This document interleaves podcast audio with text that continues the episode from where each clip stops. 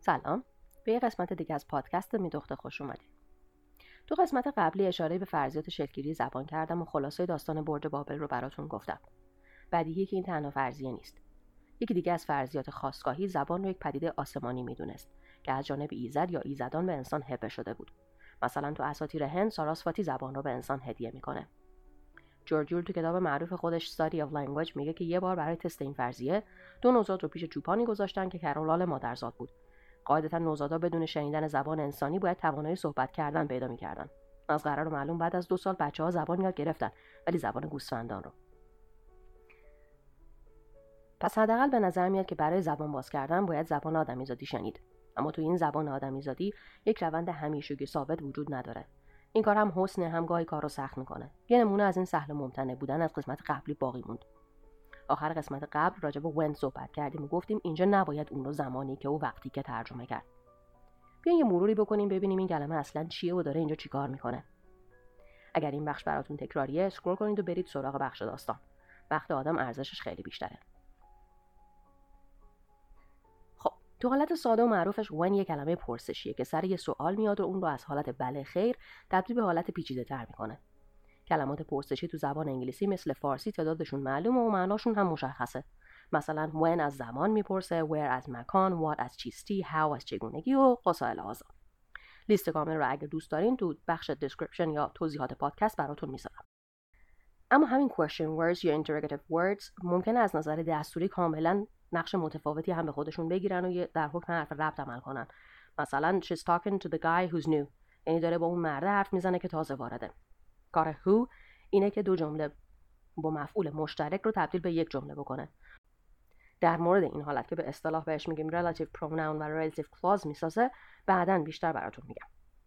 اما مسئله اصلی اینه که تو جمله ما هیچ کدوم از این دوتا کارکرد مطرح نیست. البته تو پرانتز بگم که اینا تنها کاربردهای ون نیستن و موضوع خیلی گسترده تره ولی ما فعلا به همین مقدار بسنده می‌کنیم. تو این جمله که ما داریم when از حیث دستوری conjunction word یعنی حرف ربط به حساب میاد. معناش میشه با توجه به این واقعیت یا به عبارت ساده تر زیرا چند تا مثال از فرهنگ لغت کمبریج براتون میارم اگر دوست داشتین می‌تونین ترجمهتون رو تو بخش نظرات برام بنویسین جمله یک You can't complain about being lonely when you don't make any effort to meet people. جمله دو Why is she training to be a teacher when she doesn't even like children? جمله سه I don't suppose I can really call myself vegetarian when I eat fish.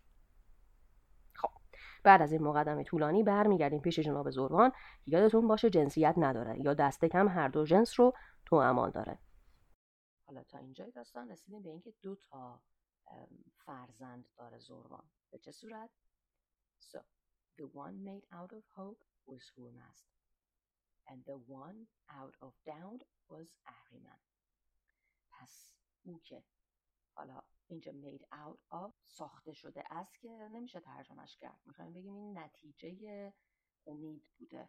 می‌تونید از خود نتیجه امید استفاده کنید. می‌تونید از کلمات مشابهش مثل بهره یا حتی اگر خیلی دوست داشتید زبان رو کهندش بکنید بگید هوده.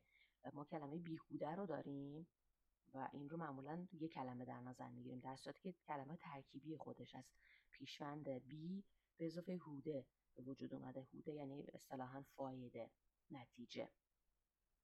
پس میشه برعکسش هم استفاده کرد دیگه. وقتی بیهوده رو داریم هوده هم می‌تونیم استفاده کنیم. بگیم هوده امید. حالا خیلی اون متن رو دیگه کهنوش می‌کنه. من دوست دارم بگم نتیجه. اینجا. پس او که نتیجه امید بود هورمزد بود و او که ثمره تردید اهریمن. شاید بگید اینجا دو تا او دارم نزدیک به هم. بله خیلی پسندیده ما نمی‌دونیم همچین اتفاقاتی رو اما اینجا قابل اقمازه به خاطر اینکه متنمون متن قدیمیه. زروان felt the presence of two formations instead of one. زروان شکلگیری دو موجود را درون خیش حس کرد. اون فکر می‌کنم مشکل خاصی نداره. So she, he promised lordship to the one being born first. پس سروری را به کسی وعده کرد که زودتر به دنیا آید. می‌تونید بگید متولد شود ولی متولد شدن یه مقدار حالا هوای مجهول میده به ما به جمله ما و ما می‌تونیم که اینجا بحث به دنیا اومدن خیلی تعمدیه. از کجا می‌دونیم؟ از جمله بعدی که میگه اهرمن upon hearing this promise jumped out before Mazda and claimed lordship. توی مرجع حقیقی هم دقیقا همین اتفاق میفته اهریمن وقتی که این رو میشنوه زودتر به دنیا میاد به اصطلاح و زربان خیلی هم ناراحت از دیدنش به خاطر اینکه می‌بینه سیاه چرده است. حالا این سیاه چردگی رو خواهش می‌کنم به معنی نجات پرستی نگیرید. به هر حال تیلگی برای ایرانیان باستان مرجع ترس بوده. چرا این رو بعدا براتون باز می‌کنم؟